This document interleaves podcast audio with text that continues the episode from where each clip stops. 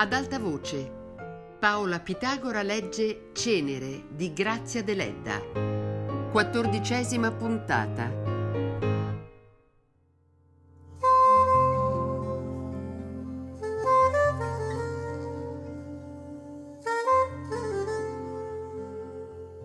Era vicino il giorno della partenza.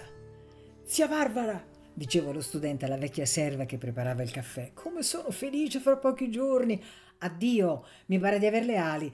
Adesso salto sulla finestra, faccio zzz e via, spicco il volo e sono in Sardegna. Ah, gridò la vecchia comicamente spaventata. Non montare sulla finestra, cuore mio, bada che caschi. Ebbene, datemi una tazza di caffè allora. Com'è buono il vostro caffè? Solo mia madre a Nuoro riesce a farlo altrettanto buono. Volete venire con me a Nuoro? La vecchia sospirò. Ah, se non ci fosse stato il mare. Sei molto ricco? Oh, altro. Quante tanche hai? Sette o otto, non ricordo bene. E alveari ne hai? E servi pastori? Tutto, tutto, zia Barbara, ho tutto. Ma allora perché studi? Perché la mia innamorata vuole che io diventi dottore. E chi è la tua innamorata? La figlia del barone di baronia. Vivono ancora i baroni di baronia. Io ho sentito narrare che nel loro castello s'aggirano i fantasmi. Una volta un taglialegna passò la notte sotto le mura del castello e vide una dama con una lunga coda d'oro che pareva una cometa. Oh, nostra signora mia del buon consiglio, tu mi rovini. Bada che ti farà male tutto questo caffè. Raccontate dunque, zia Barbara, quando il taglialegna vide la dama cosa fece? Zia Barbara raccontava, e in Uraghes poi, quanti tesori nascosti. Sai quando i mori venivano in Sardegna per rapire le donne e gli armenti, i sardi nascondevano le monete nei Nuraghes.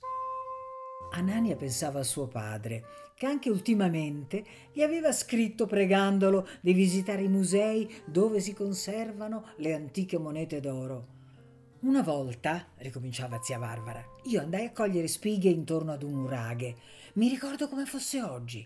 Avevo la febbre e verso sera dovetti coricarmi fra le stoppie aspettando che passasse qualche carro che mi conducesse in paese. Ed ecco cosa vedo.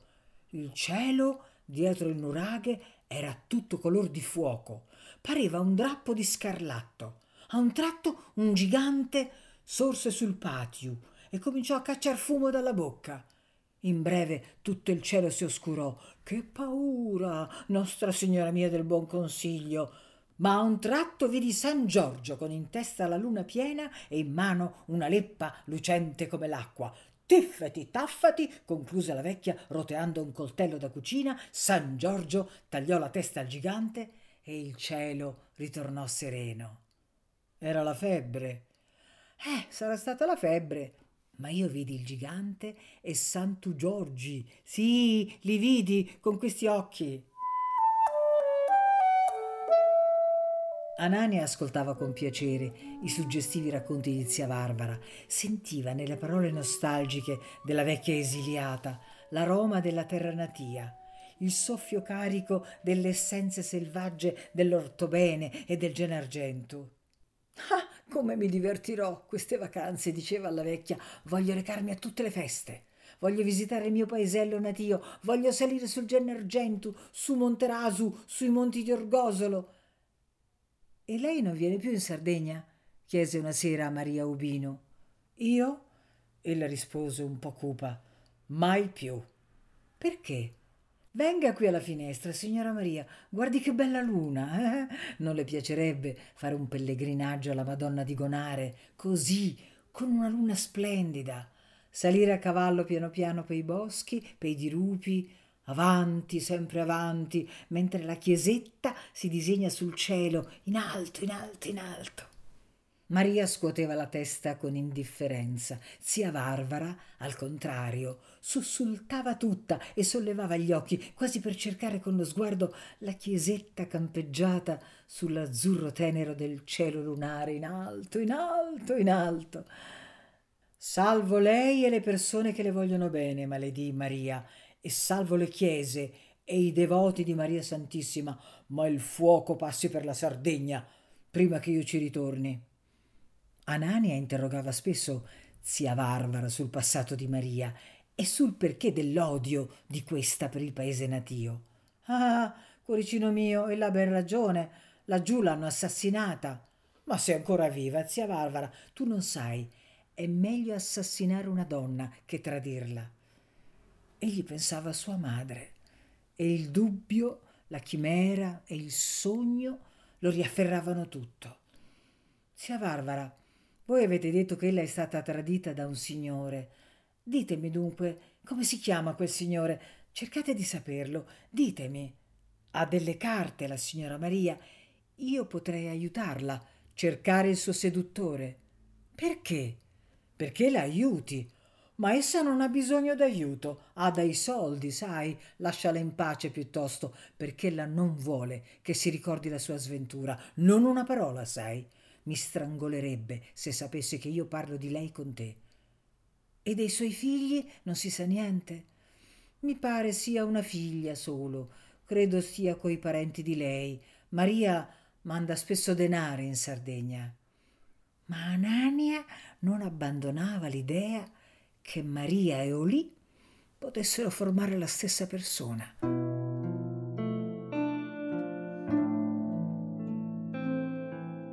Eppure bisogna sapere, pensava, camminando distratto per le vie animate da una folla sempre più scarsa. Se non è lei, perché mi tormento? Ma dove? Dov'è lei? Che fa? È vicina o lontana?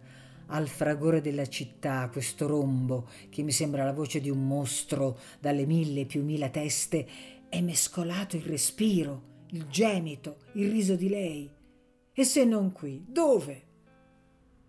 Una notte egli ebbe un po' di febbre e nell'incubo gli parve di vedere più volte la figura di Maria curva sul suo guanciale. Era delirio o realtà?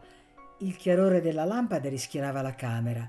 Egli vedeva altre figure fantastiche, ma pensava alla febbre e solo la figura di Maria Ubinu gli sembrava reale. Visioni apocalittiche sorgevano, si incalzavano, si mescolavano, sparivano come nuvole mostruose intorno a lui. Fra le altre cose egli vedeva il nuraghe col gigante e il San Giorgio del sogno febbrile di zia Varvara. Ma la luna si staccava dalla figura del santo e volava sul cielo. Altre due lune rosse e immense la seguivano. Era imminente un cataclisma. Una folla enorme si pigiava su una spiaggia di mare in tempesta. Le onde erano cavalli marini che lottavano contro spiriti invisibili. A un tratto un urlo salì dal mare. Anania sussultò d'orrore, aprì gli occhi e gli parve di averli azzurri. Che stupidaggine, pensò. Ho la febbre. Maria Ubinu riapparve nella camera, si avanzò silenziosa, si curvò sul lettuccio. Allora Anania cominciò a delirare. Ti ricordi, mamma? Tu mi insegnavi la piccola poesia. Luna, luna, porzedda luna. Perché non vuoi dirmi che sei la mia mamma? Dimmelo dunque, tanto io lo so che tu sei la mia mamma, ma devi dirmelo anche tu. Ricordi l'amuleto? Possibile che tu non ricordi quella mattina quando scendevamo e il fringuello cantava fra i castagni umidi e le nuvole volavano via dietro il monte Gonare? Ma sì che ti ricordi, dimmelo dunque, non aver paura, io ti voglio bene, vivremo assieme, rispondi. La donna taceva. Il sofferente fu assalito da un vero spasimo di tenerezza e d'angoscia. Madre, madre, parla, non farmi soffrire oltre, sono stanco ormai. Se tu sapessi che pena. Tu sei Olì, non è vero? È inutile che tu dica il contrario, tu sei Olì. Che cosa hai fatto sinora? Dove sono le tue carte? Ebbene, no, non parliamo del passato. Tutto finito, tutto è finito. Ora non ci lasceremo più. Ma tu vai via. No, no, Dio, aspetta, non andartene e si sollevò sul letto con gli occhi spalancati mentre la figura si allontanava lentamente e scompariva.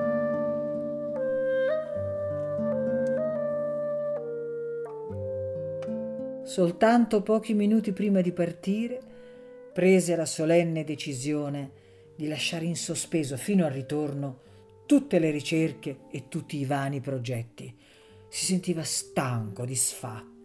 Il caldo, gli esami, la febbre, le fantasticherie lo avevano esaurito. Mi riposerò, pensava, preparando rapidamente la valigia e ricordando i lunghi preparativi della sua prima partenza da Nuoro. Ah, quanto vorrò dormire per queste vacanze. Non voglio diventare nevrastenico. Salirò sulle montagne natie, sul Gennargentu, vergine, selvaggio. Da quanto tempo sogno questa ascensione. Visiterò la vedova del bandito, il fraticello Zuanne, il figlio del fabbricante di ceri, e il cortile del convento, e quel carabiniere che cantava A te questo rosario. Il pensiero poi di riveder fra poco Margherita, di immergersi tutto nel fresco amore di lei, come in un bagno profumato, gli dava una felicità così intensa che lo faceva spasimare. Pochi momenti prima della partenza, zia Varvara gli consegnò un piccolo cero perché lo offrisse per lei alla Basilica dei Martiri a Fonni e Maria gli diede una medaglia benedetta dal pontefice. Se lei non la vuole, miscredente, la porti alla sua mamma, gli disse sorridendo, un po' commossa. Addio dunque e buon viaggio e buon ritorno. Si ricordi che la camera resta a sua disposizione e faccia da bravo e mi scriva subito una cartolina. Arrivederci! egli gridò dal basso della scala, mentre Maria, curva sulla ringhiera, lo salutava ancora con la mano. Figlio del cuoricino mio, disse zia Varvara, accompagnandolo fino alla porta, saluta per me la prima persona che incontri in terra sarda. E buon viaggio! E ricordati del cero! Lo baciò lievemente sulla guancia, piangendo, ed egli fu tentato di risalire le scale per vedere se anche Maria Ubino piangeva. Poi sorrise, abbracciò zia Varvara chiedendole scusa se qualche volta l'aveva fatta stizzire e si allontanò. Tutto sparve. La vecchia che piangeva il suo esilio dalla patria diletta, la strada melanconica, la piazza in quell'ora deserta e ardente, il Pantheon triste come una tomba ciclopica e Anania, col viso accarezzato dal vento di ponente, prova un senso di sollievo come svegliandosi da un incubo.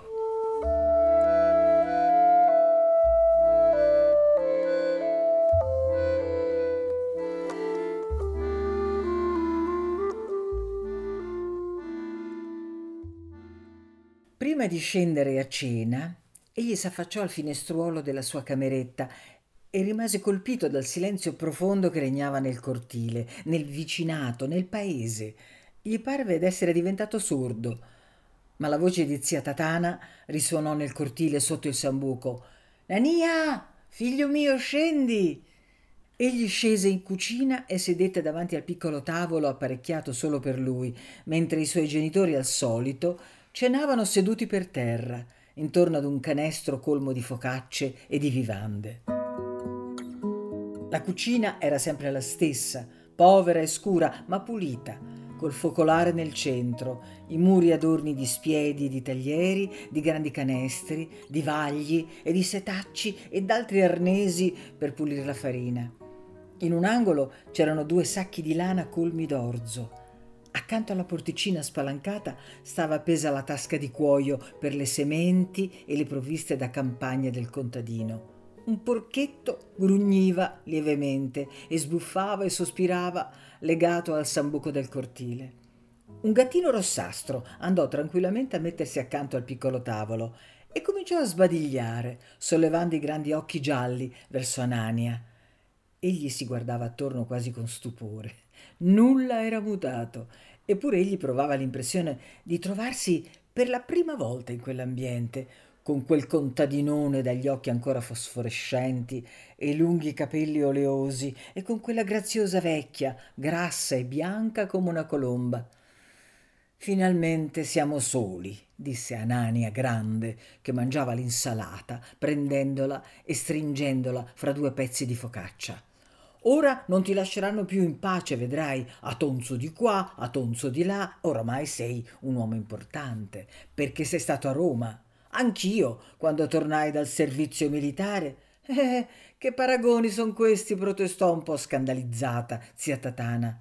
Ebbene, lasciami dire, mi ricordo che provavo difficoltà a parlare in dialetto. Mi pareva di essere in un mondo nuovo. Lo studente guardò suo padre e sorrise. Anch'io, disse. Oh, meno male. Io però dopo mi abituai di nuovo, mentre fra tre giorni tu sarai stufo di restare in questo paese pettegolo e, e... La vecchia lo guardò corrugando le sopracciglia ed egli cambiò discorso. Che c'è dunque? Raccontatemi, che cosa dicono di me? domandò Anania. Ma niente, niente. Lascia gracchiare le cornacchie, rispose la vecchia. Egli si turbò. Per un momento dubitò che si sapesse a Nuoro qualche cosa di Maria Ubinu. Depose la forchetta attraverso il piatto e dichiarò che non avrebbe continuato a mangiare se non parlavano.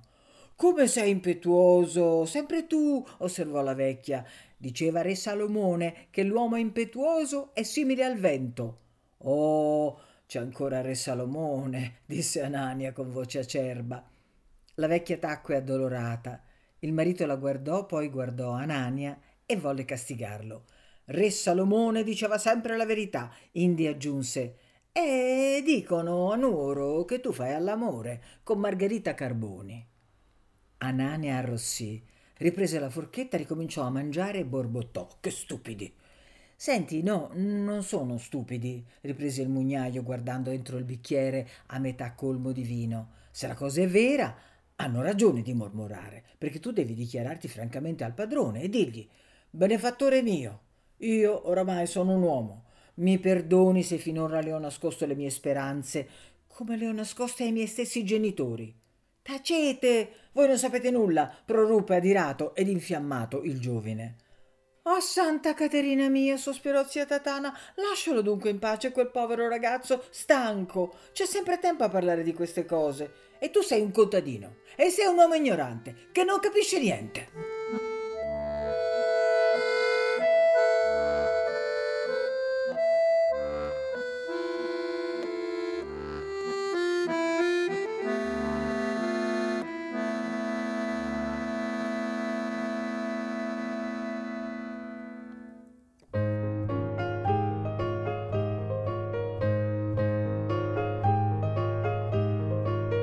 Paola Pitagora ha letto Cenere di Grazia Deledda, a cura di Fabiana Carobolante, con Jacopo De Bertoldi, Luigi Iavarone e Chiara Valerio. Tutte le puntate su Rai Play Radio. Ad alta voce è un programma Rai Radio 3.